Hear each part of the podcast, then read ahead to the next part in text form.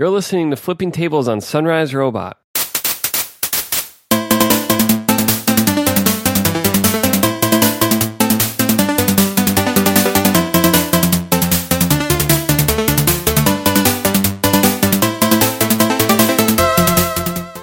Hey, welcome to episode 149. I'm one of your hosts, Michael Edwards. And I am David Lyons. And this will be our next to last episode, and probably in some ways, kind of our last real episode. So here we go. Man, with, with that kind of marketing, there's no way I'm not going to listen to the rest of this. Uh, so, what happened to Pebble? We were just talking about the rumor of this, and then it happened. Well, yeah, so th- this is one of those things that the the purchase of Pebble by a much larger company like Fitbit just did not seem that controversial. So once the rumor got announced, it was just like, well, it's just a matter of time before we hear the details now because this is obviously definitely happening.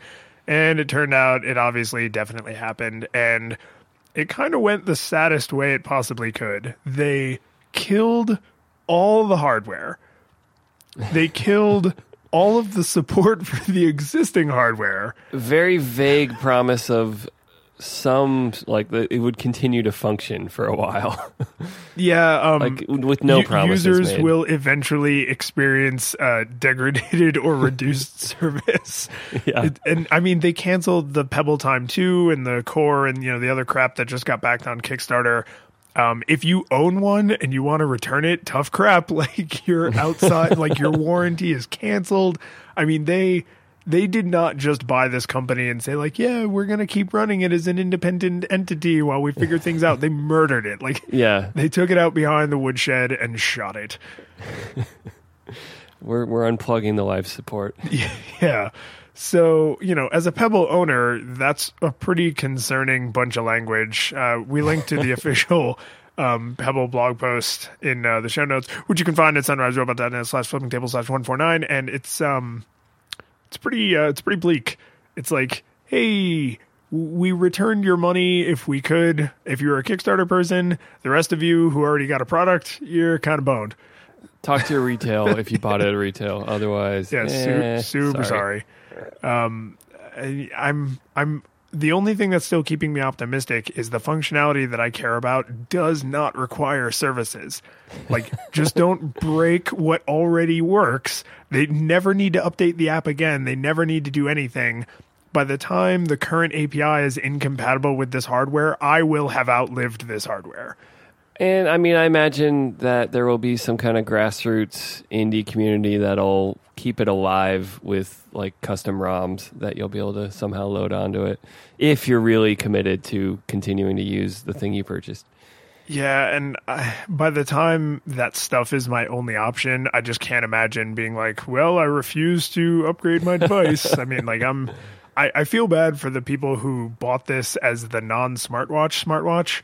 You know, like you you have people Yeah. who didn't want Android Wear and they didn't want an Apple Watch because like it's too techy and it's too much and it does too much, and so they bought this and maybe they were expecting to get five or six years out of it, and it's just sorry. Well, I had a I had a meeting with someone in the past week, and they had a Pebble on, so I asked them about it, and uh, they said it hasn't been paired to a phone for like over a year, and they really just use it as a watch. they just And that- have an e-ink watch. And they said it used to be cool to like get, you know, they would get call and email notifications, and then at some point they got a new phone and they just never bothered to repair it. They were definitely not like a tech enthusiast kind of user. You think? But that that might be my favorite uh, Pebble usage story. Is like I just wanted a watch, so I bought this really expensive watch. Oh, it was a gift, I'm pretty sure. Yeah. Well, and as watches go, Pebbles are not that expensive. Yeah, I think that's the saving grace is you you can't you can be mad, but it's like it's not like you spent four hundred on an Apple Watch and Apple's like just kidding, iPads only forever now. Well, and if you bought it when it was brand new, you've had it for two or three years, right? Or at least more Uh, like what four or five years. A Pebble, yeah, Yeah. so Um, if if you bought an original Pebble for full price when they were brand new, and you are now furious that it is not going to get updates anymore, it's like, uh, you got a pretty good life out of that tech gadget. I'm looking that up. Uh, Of the original release date. Yeah. We need some hold 2015 music? was the second one. So July 2013 Do, do, they began selling. There you go. Okay, July 2013. Okay. So that's yeah, that's not that's not so bad for a, a tech product, especially something that was supposed to be a lower end entry level y kind of tech product. You know, this this wasn't. I don't think anyone bought this thinking like, well, this will last Yeah. me a decade. I'll will this to my children. I think the skeptics are all, even if they weren't didn't actually have evidence, they're like, "Told you so." There's no room under the umbrella of the giants. Um, I'm I'm in that number. I didn't know, but I wondered if they would really last. but I knew. Well, I mean, there there was still a lot of directions they could have gone. They could have become an Android Wear, you know, partner. They could have maybe been acquired by Google and just been folded into like the Android Wear team. Um, I I honestly don't think this is the end for this kind of a product, just because Fitbit has been slowly upping their fitness game. Because I mean, if you remember, the original Fitbit was like a stupid little thing you like strapped to your waist and it, like tracked your footsteps, or you like clipped it onto your shirt, right? Like going way back, the original Fit, and then there's like the bracelet ones, and now there's Those like seem pretty popular still. Oh yeah, but there's also like the one that looks like a big proper watch, and and they've been their whole thing has been like sleep tracking and fitness tracking, and I've heard frustrations on other podcasts because the Fitbit actually tracks some data that it doesn't expose in a very good way, so like it's even doing more than you think it can do, and so to take the Pebble software or the people with the expertise of the Pebble software because this was absolutely an acqui-hire.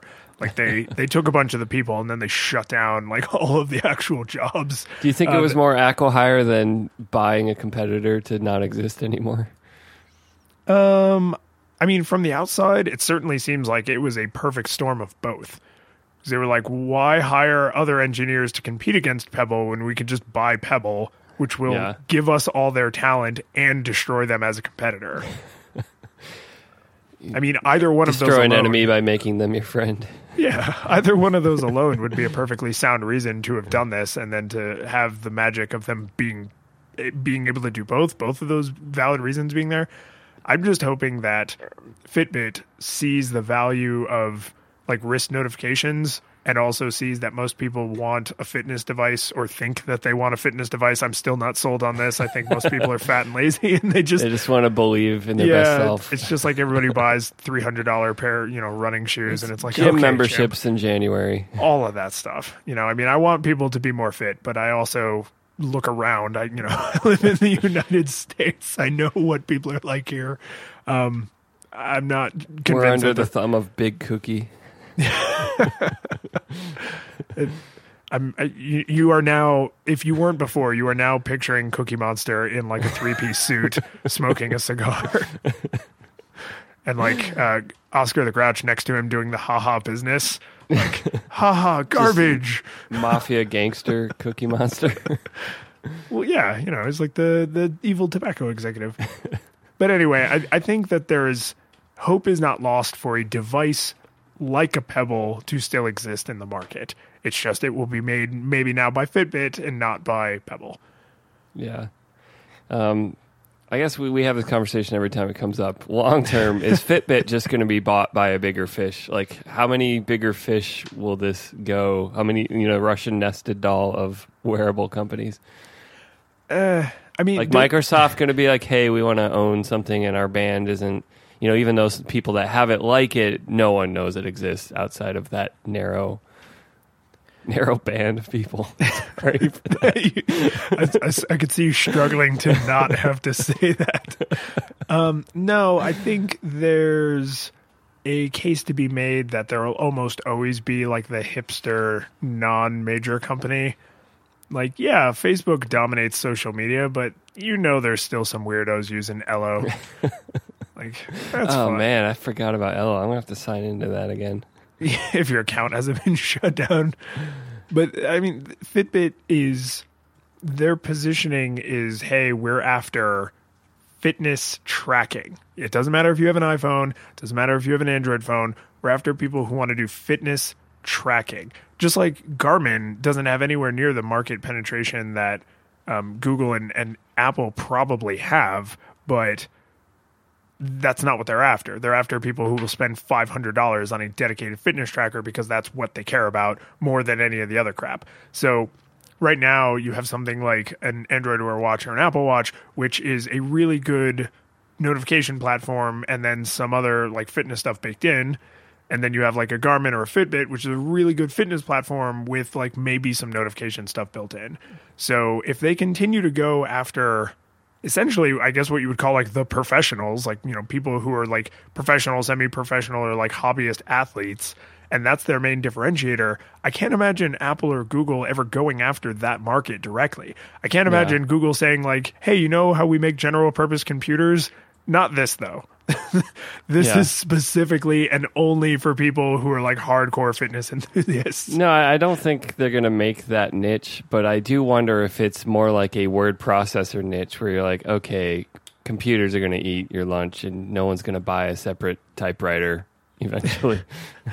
except 20 years later they'll buy type keyboards that look like typewriters so that they can right, and Tom. Hanks will be an enthusiast for them, but Yeah, I mean, it, I would say in the the short run, I think the future of wearables is still too unclear to have the the the niche company like completely squashed.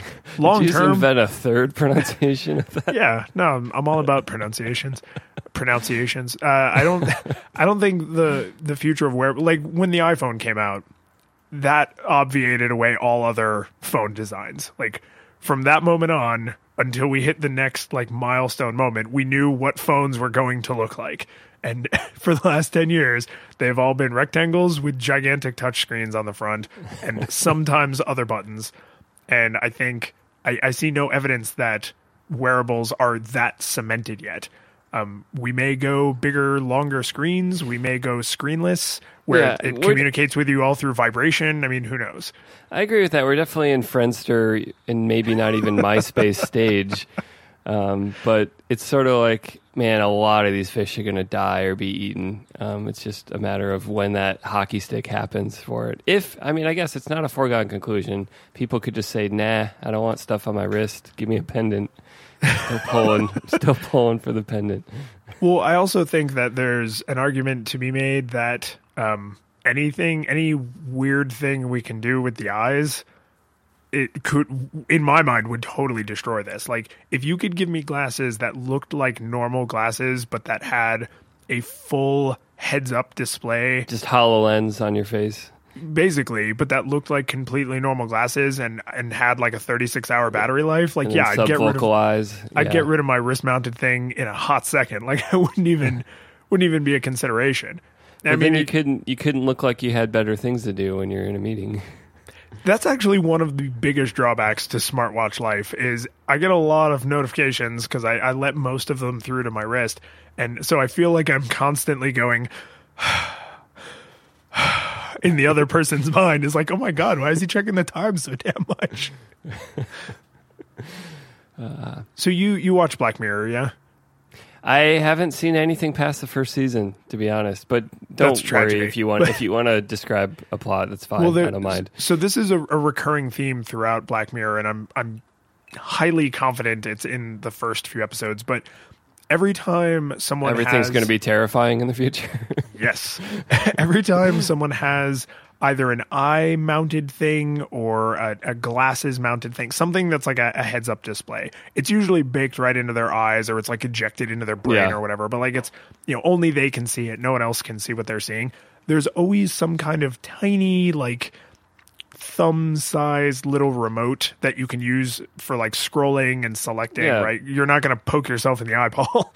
and even if you had glasses, like, you know, you're, you're wearing, what would you call those? Like Buddy Hollies? Like, sure.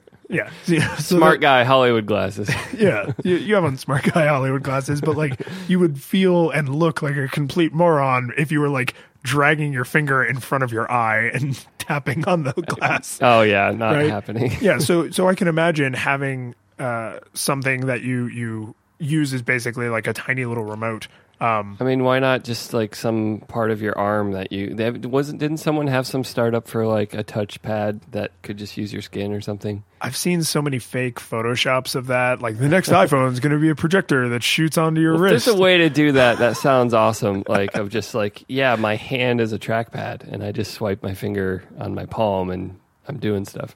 Well, that and uh, I mean, all I'm really getting at here is I think we will get to really kick-ass um, private display technology before we get to really kick-ass sub-vocalization. I, I don't know why. Like I just I have this feeling that I'm not going to be next to a bunch of people on the train who are all quietly muttering to themselves. Yeah. At Which- I mean, I want that. The muttering is going to be like Yeah. a weird transition. Yeah, I I want Jane. Like I want to be able to like Speaker for the softly dead. oh god i want it so bad man like i i want a a 100% screenless full voice ai interface. Like that that to me is is the big target on the horizon that i, I would be aiming for. Yeah. but i, I think that uh, the the the screen on the glasses or i don't know crazy implants or something in your brain with some kind of like small controller or, or hand mounted touch whatever um, that that seems like it's more uh, it's a smaller bridge to cross Except for the having to wear anything at all bridge, which I agree. Uh, the watch also has to face, but I think putting something on your face if you don't already wear glasses is always just going to be a. You want me to what? yeah you're probably i mean do you really feel like it was that different to say like i haven't worn a watch since i started carrying a cell phone you want me to what I just think the face, like adding something to the face, it it's a more fundamental identity change of like I'm now a guy with something on his face, and if you didn't need glasses anyway, um, that kind of that might hit you more. well but then of course there'll be the sunglasses version everybody loves sunglasses The vampire Ray Bans. I hope everyone watched that in last episode's show notes, which you can find in Sunrise Robot slash dot net slash flipping table slash one four eight. That did that cracked me up, especially because when you first mentioned it, you sounded insane, and then, and then when I went back and watched it, I was like, I totally remember this. Um, okay, and uh, other piece of follow up here: uh, Google Photos. Uh, we were debating, and I honestly don't remember which one of us was on which side of this, but we were talking about like, will this eventually just be? Oh, I thought it was just a feature, and this was just a temporary stage of here's a separate app for this. Yep. So it turns out if you have the Google Photo Scan app installed and you're in Google Photos, you get an additional menu item that says scan photos and there's even the friendly little like box with an arrow to let you know it's going to send you somewhere else. But yeah, I mean so Google is is way ahead of both of us on this. They're already it's already baked in and eventually it will just be a feature of Google Photos probably. Yeah, you just need the advertising of check out this cool new app, and then later it's already part of your app you love. Yeah. Yeah. Eventually, people will just associate Google Photos with scanning their photos, and then it won't have to be a separate app. It'll just be part of it. And there's probably some benefit to having it be separate, just so that if someone's never thought of it or seen it before, they have that extra icon in their, their app drawer. But, you know, I, I'll leave Yeah. that up to the marketing philosophers. Amazon Go. Let's get into our episode here. No more follow up. Yeah. This, Um, this is staggering to me. Tell, tell me about this. Ah, so Amazon unveiled, and they're they're testing this. Uh, I think in only like San Francisco or like one or two places. But basically, they've invented a. Uh, they've combined a bunch of technologies to have a retail shop where there are no employees, no checkout lines. Um, really, you just uh, scan your little barcode that represents your account when you walk in, and then you take what you want and you leave. And uh, using uh, computer vision. They said it uh, uses technology that driverless cars are using um, to basically watch you in the store and see what you take. And then they, they add it to your cart, and then your receipt is digital, and you can see in the app what you bought. And uh, it's basically the it looks like a vision of a really frictionless retail experience where you walk in, take it, and leave, and you don't have to talk to a human, you don't have to wait in a line, and uh, uh, it's this beautiful little vision of the future. Do, That's do basically you not want this? I want this. I do want it. I, I just wonder about society uh, how much of uh, America is working in the service industry, and what would that do to our economy to just say goodbye? It's all automated. Um, yeah, I, I did notice that this uh, this announcement immediately renewed people saying like, "Why are we not already talking about universal basic income?" Yeah.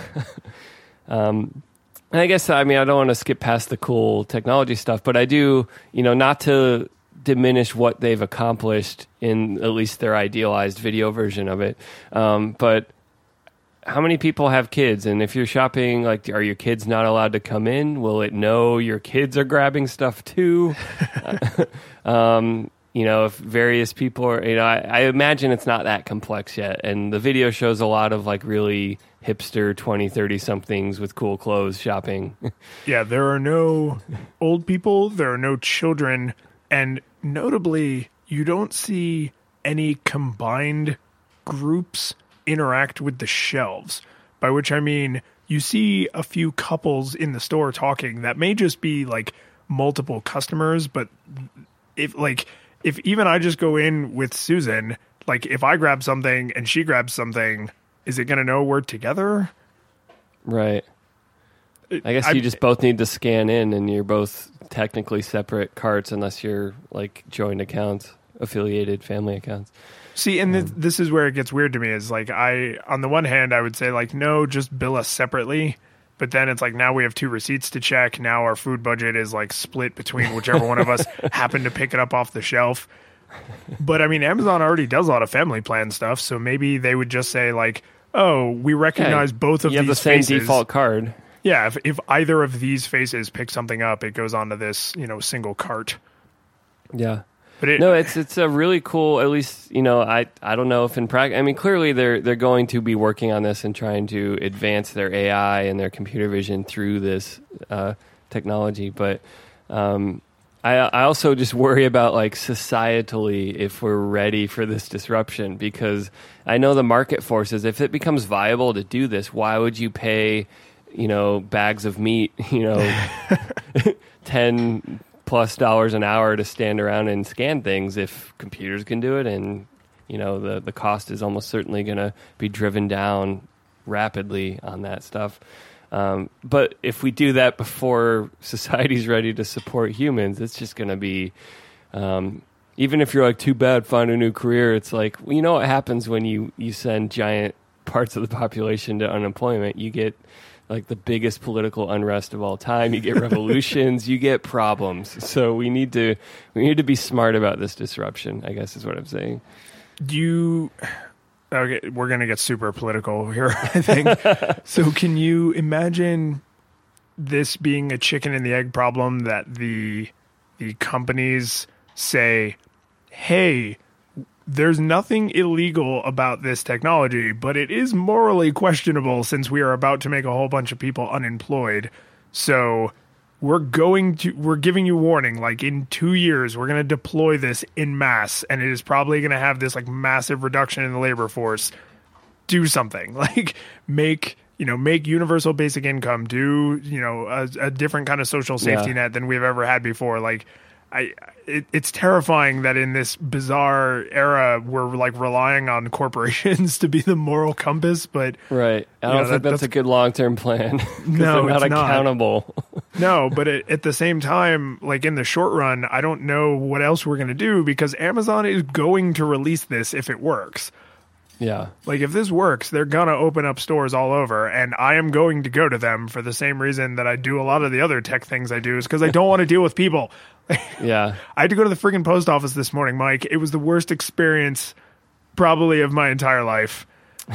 there was a long swear-filled rant I that saw Susan I saw your Twitter your set of tweets that I, I didn't read all of them, but I was like, oh boy, something happened. Yeah. So if I could have walked into a room, put a box down on a little conveyor belt, and it scanned that box, and then just went, "Okay, we've taken you know Okay, forty dollars out of your account. Bye. Peace out, homie." Like. You know, and like that, yeah, I'm going to choose that experience 100% of the time. 100% of the time, I'm going to choose that experience. And watching this little video, because I, I watched it again through when you mentioned that there's no kids in it, and you're totally right um, there's a lot of smart little things that you can tell like nothing on the shelves is haphazard. Like everything is in perfect rows. And I'm sure that that helps them like count inventory and like you pull Yeah. something and it like slides forward like can of soup style. This this I don't I don't see any reason that this can't work. This doesn't even seem that complicated to be honest with you.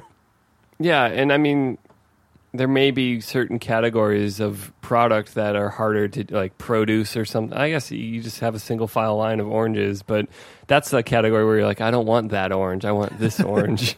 But what you know, there will be ways around this. But um, yeah, it's it's just an interesting. It's like cool technology, big societal questions, and uh, you know, I the capitalistic forces are just going to be like, yep. Um, but I mean, I think we're going to be okay because Trump's bringing coal jobs back, so we're going to be fine. Thank God. I mean, don't don't you don't you see the? We agree that this is like basically inevitable, right? Yeah, I, mean, I, I assume when the auto loom was introduced, the Luddites were all like, "Ah, no, the auto loom's going to take our job," and it's like, "Ha, you can fight this, but this is happening." it may not be to use. The, is it William Gibson that had the futures here? It's just not evenly distributed. Like it's going to Oh, be yeah. differently sprinkled through society. But yeah, that's the future. Well, uh, okay, so I've I can't remember who posed this question to me, but um, it may have actually been our, our former boss. Uh, but somebody I remember saying to me once, like, when you go into like a really ritzy area, and then you stop at like a Starbucks for a cup of coffee, there's no way the person who works at that Starbucks can afford to live in that area. So they are obviously commuting from somewhere outside that area but then I mean maybe they just get really awesome tips or like something or that's the only job they could find but like there's something that made it worthwhile.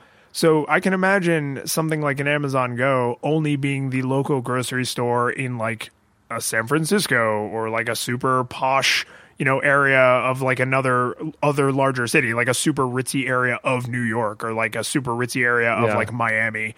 And you know that uh, you know grocery stores are like does anybody really want to work at a grocery store? And if you are like a trust fund kid to super rich parents like do you really want a nine dollar an hour job at a grocery store? Probably not. You're probably going to wait till you're in high school and then you're going to do like an internship at your mom's company and like so th- Yeah. i mean like this is this is bad if it affects labor in areas where like grocery store clerk also lets you afford to live in the area where you work in a grocery store.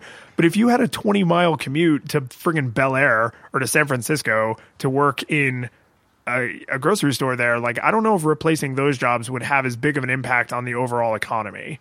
Yeah, But that's but that's assuming that they stay relegated to the ritzy areas. Well, I mean, what I'm and tell me if this isn't what you're getting at. Like, we shouldn't prop up old jobs just cause, um, but we do need to plan for the future for people to have careers that are meaningful and available. Yeah, absolutely. I mean, th- this is the horrible, messy time leading up to the Star Trek future that I'm such a fan of talking about. Is you can't have that future without the incredible social safety net that is just a foregone conclusion in the Star Trek universe. yeah, I mean, I, there's a couple times that they mention it explicitly, but it's always when they're explaining to less advanced races how friggin' barbaric they are. it's like, oh, you still make people work jobs they hate just so they're allowed to have things like food and education, Yeah. you freaking monsters. And it's like, and you you tie healthcare to jobs so people stay in jobs they hate and don't let more passionate people do that work. yeah, this is why I'm I'm fully you know, whenever someone's like, "Oh, you know, you're kind of liberal," and I'm like, "Nah, I'm like basically a socialist. like, I just, I just want the Star Trek future. Laying the Star Trek right future is essentially a socialist future. It's everyone is free to do whatever they want, and if you don't contribute to society, that's fine because it's such a society of abundance that you cannot possibly be such a drain that you bring society down overall. And that's I mean, we're not there. We're not even close to there, but we're also not really putting laws and cultural practices in place, but we are totally putting the technology in place. So if we're going to replace everybody's job anyway, we should probably start thinking about that whole culture side. But instead, we're going to be playing this VR game, The Catacombs of Solaris. Where did you find this? I, you know, when I was adding Well, this, describe it. Describe it. okay. The the TLDR on where I found it is I don't remember, and that makes it more haunting. so th- this video, it's it's like a let's play of this game called The Catacombs of Solaris, and this woman is playing um, Ian. I guess, is that her name? No, Philippa is her name. Ian might be the person who made the game. But anyway, it's like a drug trip gone berserk where as you are walking through the game world the the color nonsense changes so like if you turn your head and all the colors stretch out and then you turn your head back and they don't go back to the way they were they just get Yeah. like more bananas It's lots of like perspective tricks that mess with you, and um, it almost looks like you're walking into a fractal, but it's not exactly the same as a fractal. It's just sort of like these tunnels suddenly exist, and the texture you thought was actually pointing down a hallway is now a, a wall, and you have to turn this way. It's very trippy, and it's garish, and it's like full rainbow. It looks like like fruity pebbles or something. yeah it's Like not Mode it's not nearly 7. structured enough to be a uh, a fractal it's more just confusing acid trip mess It's like a really early computer 3D end of 2001. yeah, it does kind of look like that. And and this is what we will do with our free time once we don't have to work jobs we don't like as a society. we'll all just be in these catacombs. Yeah, I really honestly wish I could remember what the providence of this was, but I put it into my notes as potential things I wanted to talk with you about and then I didn't tag it right. so I just have like no idea. But what I love about this is actually the narration because this this woman who's doing this let's play is like trying so hard to focus and like make some kind of meaningful progress but there's no anything. There, there's no clear objective. There's no clear map. There's no hud of any kind. You just have the color scape nightmare nonsense Yeah, it's going to be some kind of future mental prison for people we want to torment. Um, I don't. I mean, yeah, as presented, I wouldn't play this more than like a minute, and then it'd be like, "Huh, that's trippy." Never launching it again. Well, and it, it, they don't show. You know, this little video is only two two minutes long, but in uh, you can find it in the show notes at sunriserobot.net slash slash one four nine. But they, what they don't show is the startup of the game, if it's communicated to you in any way what you should be doing. So if they they artfully used some Skinner box techniques where every once in a while they give you the illusion that you're making some kind of progress, then I could see you getting sucked into it for a little while because sometimes that total lack of information makes you like want to dig in and you're like what secrets do you contain? This is how everyone felt about no man's skies they were like surely there's going to be something amazing somewhere and then turned out that no Uh, the greatest modern example of overhype. oh man i i can't remember any other game that was that overhyped like can you like what's and a- like that that the pre-modern? vacuum like the the balloon deflated so fast after launch just immediate like whoa we're done Yeah, it was I'm the out. full on like you, you ever you're helping somebody set up for like a birthday party. You think that balloon's tied and it's not, and then it does the cartoony like and like flies out of your hand. Like this this was that. But I don't I don't even know. I'm gonna let you introduce this next thing and I'm gonna see if this game is like on Steam or something and how much it costs or where the hell it came from. Yeah. so I, I found this next thing from a tweet that was complaining about how bad this year is. and uh, it was uh, sort of laughing about this clip of uh, some students presenting an AI driven animation demo to Miyazaki and at least one other Studio Ghibli uh, employee. And uh, they kind of show off, and it just kind of looks like this, you know, weird little Silent Hill creature kind of like shaking and trembling and dragging itself on the floor. And um, they're tr- sort of describing like that the AI is improvising because it's using its head in an unorthodox way to move itself. because it doesn't have a concept that you should protect the head or that it's not a good thing to drag around. And they're kind of just excited about their tech demo, and then um, it's it's almost like the the the little Hitler video meme where like they wait for his response and then it comes and he's angry. Um, but Miyazaki basically is not impressed, and he, he thinks this is um, vulgar and almost it almost seems like he thinks it's inhuman. Like he he says something very dramatic, like "This makes me worry for future generations," and uh, he he doesn't find it amusing. And, the, the kids are like, "Eh, it was just an experiment, and you know maybe horror games or animations would benefit from an AI that can generate strange and disturbing movements."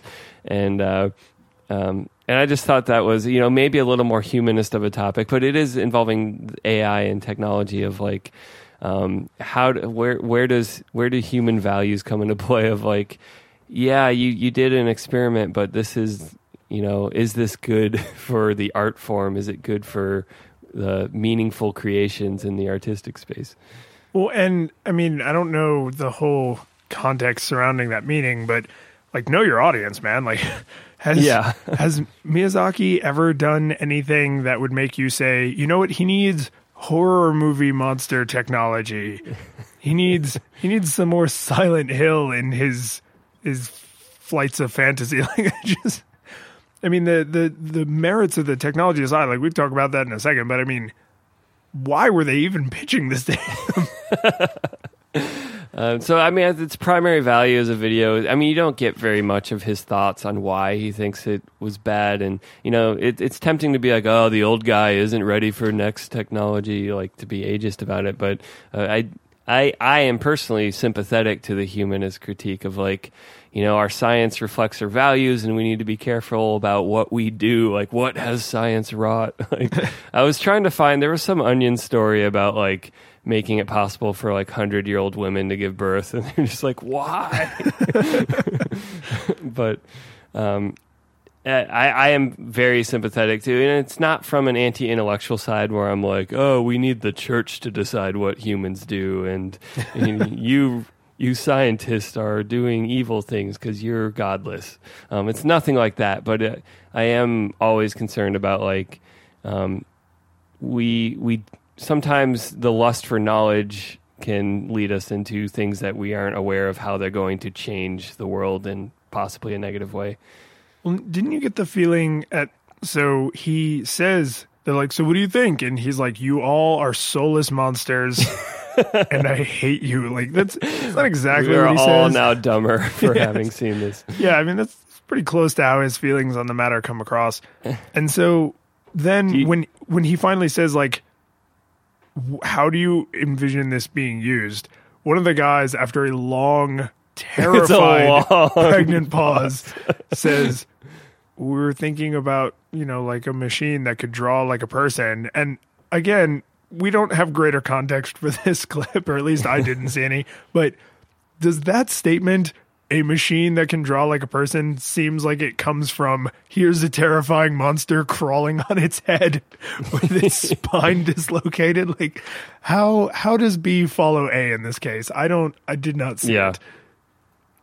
it um I did. I mean, I'm I'm not going to go into it, but I it did make me this debate. Even though I don't think these students were trying to destroy humanity. I think they were just like, "Hey, look, we made a funny thing that you know, it's figuring out how to move in a really, you know, a way no human would think to make something move. Um, and I, I don't attribute this like lack of values to them, but um, that whole conversation is encapsulated well in this essay or book called "The Abolition of Man." I'll just throw the link in the show notes. I think it's interesting reading um, from earlier 20th century about um, what happens if we, you know, we reach the future. Is it Kurzweil that has the singularity? Like we're going to reach that moment when we transcend our humanness and technology takes over for the future of conscious existence.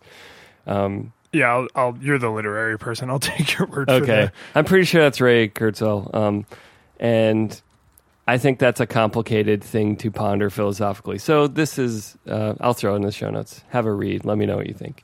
Um, What's this T-Mobile thing? Unless you got any more Miyazaki stuff, it's a funny video. You should well, at least watch it to laugh. well, so I do. I do have two other things. One is uh, the slow, unbelievably tight pan onto his left eye in profile when they're waiting for his reaction. It's like you can tell they told the camera operator like pan in on him or, or zoom in on him There was a until director. He, until he reacts. And then they thought he'd react like four or five full seconds sooner than he did.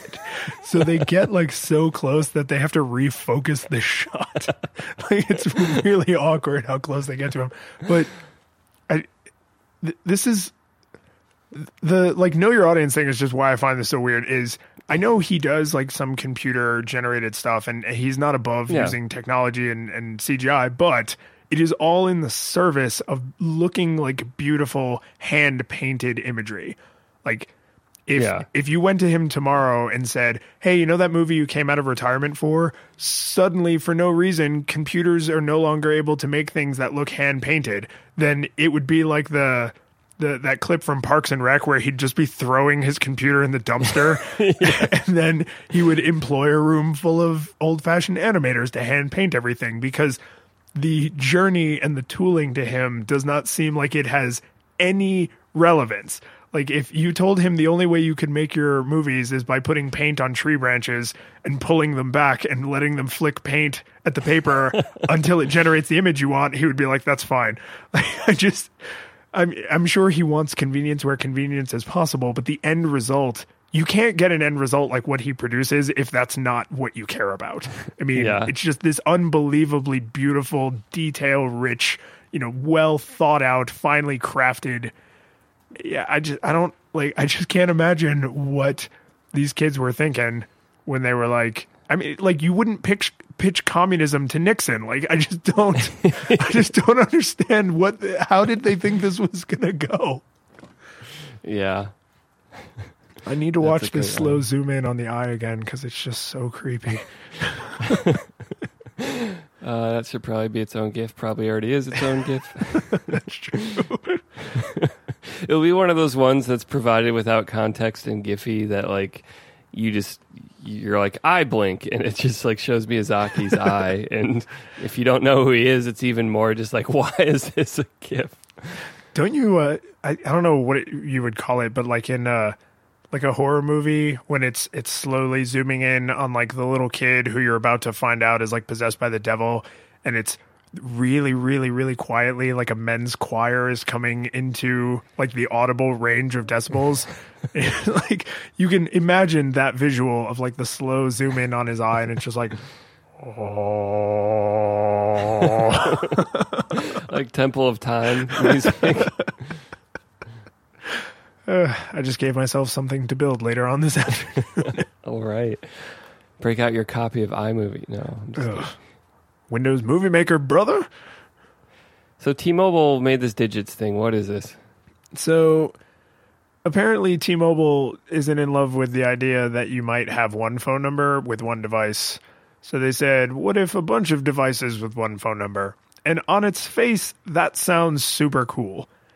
But the devil is in the details.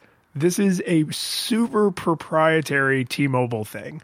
And if you watch the the release, they did like a release vlog where they actually got like two like executive level people to explain what this is and how it works. It's kind of cutesy, it's kind of stupid, but they do a pretty good job of conveying what's happening. And the guy, th- there's the there's like CIO and and one of the other en- like engineer people, and he actually says um, there is no standard for this every other company that's tried to do something like this has done it in like a half baked way, and we have patented the crap out of it.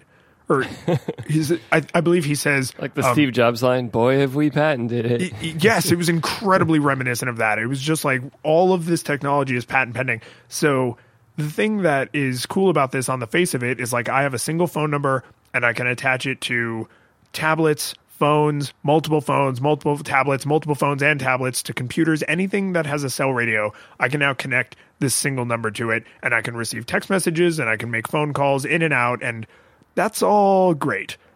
But this raises a lot of questions like now because this is a proprietary T-Mobile service, can I take my phone number back out with me if I leave T-Mobile?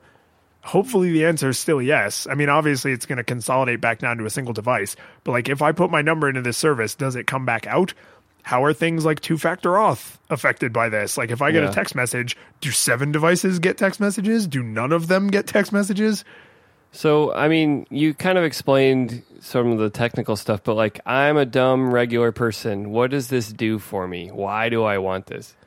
So the example they keep going back to in the announcement video is a lot of people carry like a work phone and a personal phone and you want your number to you know ring both of those phones but not all the time and sometimes you only want it to go to one and like there's this like everybody carries like it's it's like it's 2008 all over again and everybody has their BlackBerry for work and then also their iPhone and I don't I don't honestly know how rampant this still is where people carry multiple phones.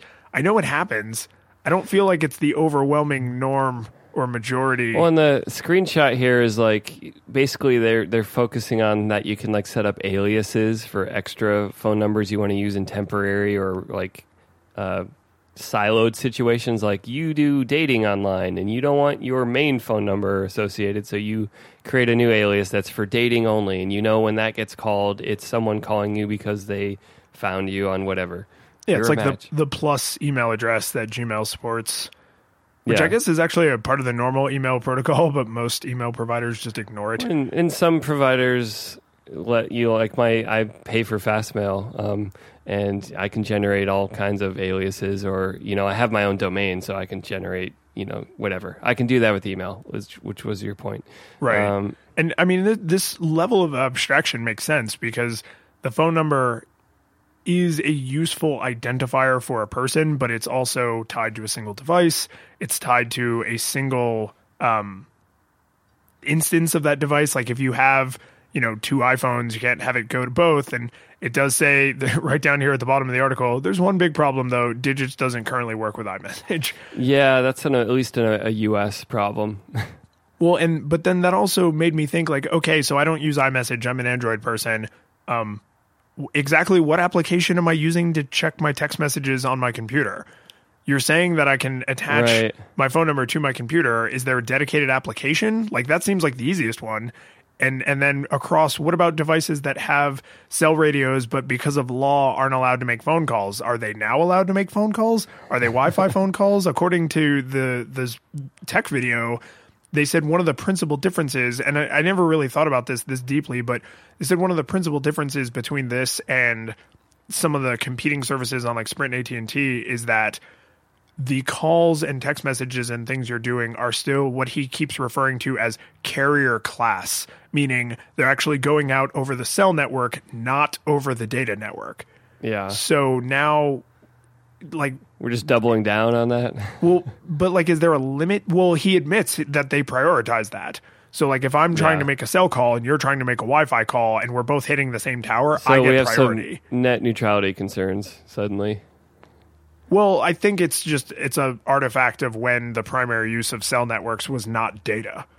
Yeah, I mean, it is technically two protocols that are going through the same physical device, the same you know tower. So there's, I'm I'm sure if there's anybody listening that knows anything about cellular engineering, is probably like, ah, you're screwing this all up. But, uh, but I mean, like I can imagine, you know, okay, I have multiple phones and whatever, and I have a tablet now. I can make phone calls from my tablet, neat, and I can answer text messages from my computer. Fine, this is welcome. But now, like, uh, they decide to triple the price. Well, and if you're, well, I mean, not, not not every ecosystem has like put all the pieces in place, but I currently have most of that functionality just because I have a lot of Apple devices. And Right. so, how is T-Mobile going to get me to pay them for something that I have?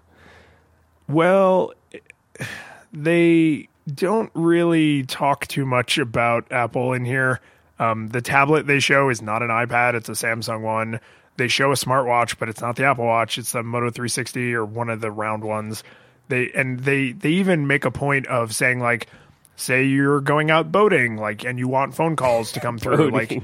Yeah, you know, screw it. I go boating. Like you, you could have like a crappy flip phone that's for when you're doing like active stuff, and so your calls and texts will still go through to your crappy flip phone and then when you're back among civilization you can switch back to your expensive pocket computer like but this this seems That this can't be like the primary business logic, though. Is people are going to get flip phones. no but that that's exactly what's weird about this is each of these things separately doesn't seem compelling enough. Like texting from my laptop is not a compelling enough reason to do this. There's a billion messaging services. You're fine. yeah, having a, a, backup phone is not a compelling enough reason to do this. Like if I'm afraid of breaking my phone when I go skiing, then I just won't carry my phone when I go skiing. I can be disconnected for a few freaking minutes. Um, but if you're already a T-Mobile customer or you're thinking about switching providers, all of these, like each one of these additional things is like, well, that that's a nice to have. Like, oh, I, I have a tablet. It'd be nice if I could answer phone calls on my tablet. Or like, oh, I, I have this old phone laying around. It'd be nice if I could take that with me when I went mountain biking instead of my nine hundred dollar pocket computer. Like, I, I don't see anyone dropping what they're doing currently and being like, oh my God, I need this in my life. But if you're on the fence and increasingly each cellular carrier is becoming a little more indistinguishable from each other, th- this is kind of like a oh, it'd be convenient to have some of those features. Yeah. It it really has to live in that like, well, I'm already a Prime member, so they they added new videos for me to watch. Cool. But right. it's not like I'm looking for a specific video and I'm like, "Yay, now I will become a Prime customer." Right. And I don't remember, but I don't see pricing information in here. So if you're already a T-Mobile customer, is this just something you let's see. If you're interested in they, trying digits, you'll need a postpaid T-Mobile. Yeah, so this is. I think if you're a T-Mobile customer, this is just something you can do.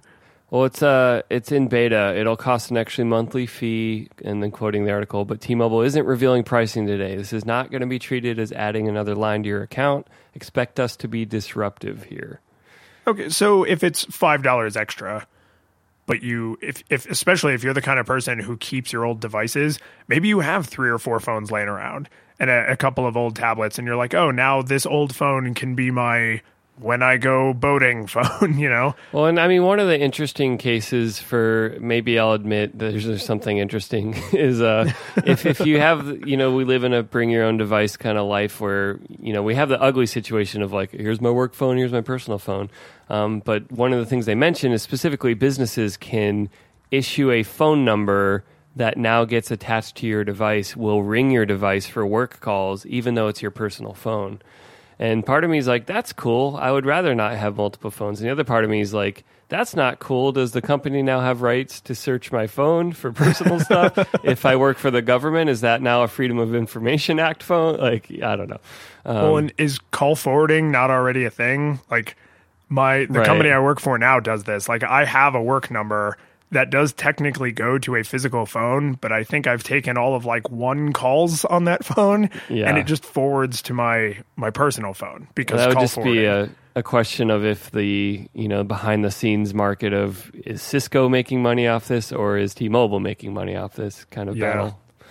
Yeah, that, that's true. If if it seems like it doesn't make sense from the user's point of view why this thing is changing, it's probably because someone is trying to cut out a middleman or or an outsourced third party or whatever. Well, when you imagine some like super futuristic remote only company would be like, yeah, we're just gonna issue T-Mobile numbers and use your own phone, or here's a discount to buy one through the company, but you have to have a phone. Well, and I do I mean, separate from the implementation details of this and the fact that it's unfortunately proprietary and tied to T-Mobile at this time, and presumably forever because it's proprietary. But I do like the idea of abstracting the number away from the SIM card and saying like, no, your phone number is a thing that refers to you, but then what it points to could be any number of things. Because if we're going to move in a direction where like my my uh, my Apple Watch or my Android Wear watch can have a cell radio, like for the love of God, don't give it a dedicated phone number. Like, can we just not? can we not do that? Like, please. And we hard coded the password ABC one two three. Yeah, please let my iPendant just share whatever my number is. You know, let and I mean, I could see this extending out to even other devices that don't we don't normally think of them as having radios in them, but like let my Kindle. You know, I'll buy a 3G Kindle, but let it just have my phone number and then if I want to like connect to the web, it just connects through the same you know account as like all of my other devices. So that yeah. adding this abstraction layer where I don't have to have 10 different numbers for 10 different devices or even eight different numbers for 10 different devices where it's like, oh, well, those two can share, but not the rest of them. Like, just don't. Yeah. So, you know, this, this came up again with, um, uh, was it Google, uh, Allo or Duo is like, it's attached to your phone number And that's So if- dumb. Yeah, so if you want to have Duo on like multiple phones or or the far more common situation on a phone and a tablet, you literally can't. Yeah, I, that's for Allo too. Like, and I think if you switch phones, it's like, I, I mean, I don't have it, so I don't can't verify, but it's like your chat history is gone because it's a new device. It Yeah. decided. Yeah, so please abstract that stuff away. Like if if the phone number is going to continue to be like a person identifier for a while, which I'm okay with. Like I don't I don't think there's anything terribly wrong with the Nintendo friend code that is the phone number. Uh, can you? Well, you're so deep into iMessage, like this probably isn't even the So tiniest deep. bit. you are neck deep into iMessage. Balls. Sorry, never mind. um, yeah, I, I don't see why I would want this. Um, and my phone number is already something I almost never need to share with people anyway. Like I predominantly communicate with people via other means. Yeah, I mean, the, there's enough phone numbers that it's we're not as concerned about it colliding, having like user space collisions, like you on Twitter, for example, like you have weird spelling sudo Michael instead of the spelling of pseudo Michael you want because somebody you know land grabbed it first, but And then has abandoned it for six years and still I can't take it. right, but your phone number is your phone number because it's controlled by like a central government authority. I think it must be. Possibly. Is that why we pay a fee to like pick a number or something? Yeah, I think it goes. It probably goes through the FCC. But anyway, the point is like you you can go to if if your phone number was truly portable and you could point it as at as many things as you want and you could point it at as many devices as well services as you want, then there's some benefit to saying like, yeah, okay, I am one two three four five six seven eight nine, and on every service, no matter how late I am to getting an account on that service, I know my number will be mine, and no one can possibly confuse it with someone else because it's mine. Hey, let's just use our social security numbers. You know, there are actually countries where that is not privileged information because having that is not enough to completely ruin someone's life, That's a wonderful idea. right? and on that cheerful note, let's put a bow on this. All right. Thank you so much for listening to episode 149 of Flipping Tables. Uh, check out the show notes at sunriserobot.net slash flipping tables slash 149. Wait, Our next, wait, real time follow up. Uh, I found the Catacombs of Solaris. Okay. Uh, it's a pay what you want game from the the developer's website. Uh, there's a Linux, a Mac, and a Windows version. Um, I know the la- the next episode's our last episode, but I think we might have to do a little bit of like play testing on this. Do some okay. follow-up. Okay. okay, okay. Now you can finish. So find the link to that and everything else we talked about at our show notes at sunriserobot.net slash flipping table slash 149. Our next episode will be our last episode. Oh, sad, sad. We'll, we'll, we'll put something special together, some kind of special show. And uh, also be eventually talking to our Patreon sponsors about something we're going to do for them. Uh, we love feedback, so we're on Twitter. I'm at sudo Michael, S U D O Michael. And David, you are? At Lions in Beta. And we still have our Reddit community alive uh, for these last two episodes. Would love your comments and feedback as you listen. Uh, if you go to reddit.com slash r slash flipping tables, you'll see a link to each episode, including this one. And uh, that's sort of our official comment section for episodes. We don't have it on our website. Uh, if you want to make sure you don't miss the last episode, you can still subscribe if you go to the RSS or iTunes buttons on our website, or just search for Flipping Tables in your favorite podcast app. I'm still using Overcast. You're still using Podcast Addict. No, Duncan No, was using Pocket podcast. Addict. I'm a pocket always- cast man. I keep. I'm. I'm like someone. We're, we're him and I are right. just we're so interchangeable. I, I'm the classic older person trying to name their kids, and they keep saying everyone else's name. Um, I'm not ageist, I promise. Uh, so we do want to give special thanks to our Patreon sponsors for taking us all the way here with Sunrise Robot. Uh, we couldn't have done this without you guys. So special thanks to Matt Mariner.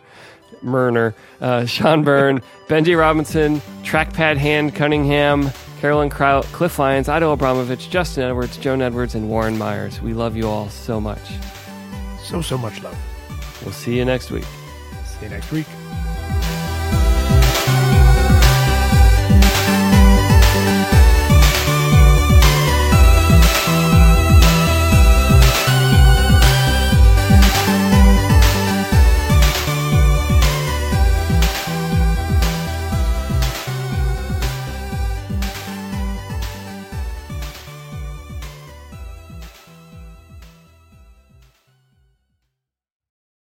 Good night and good luck.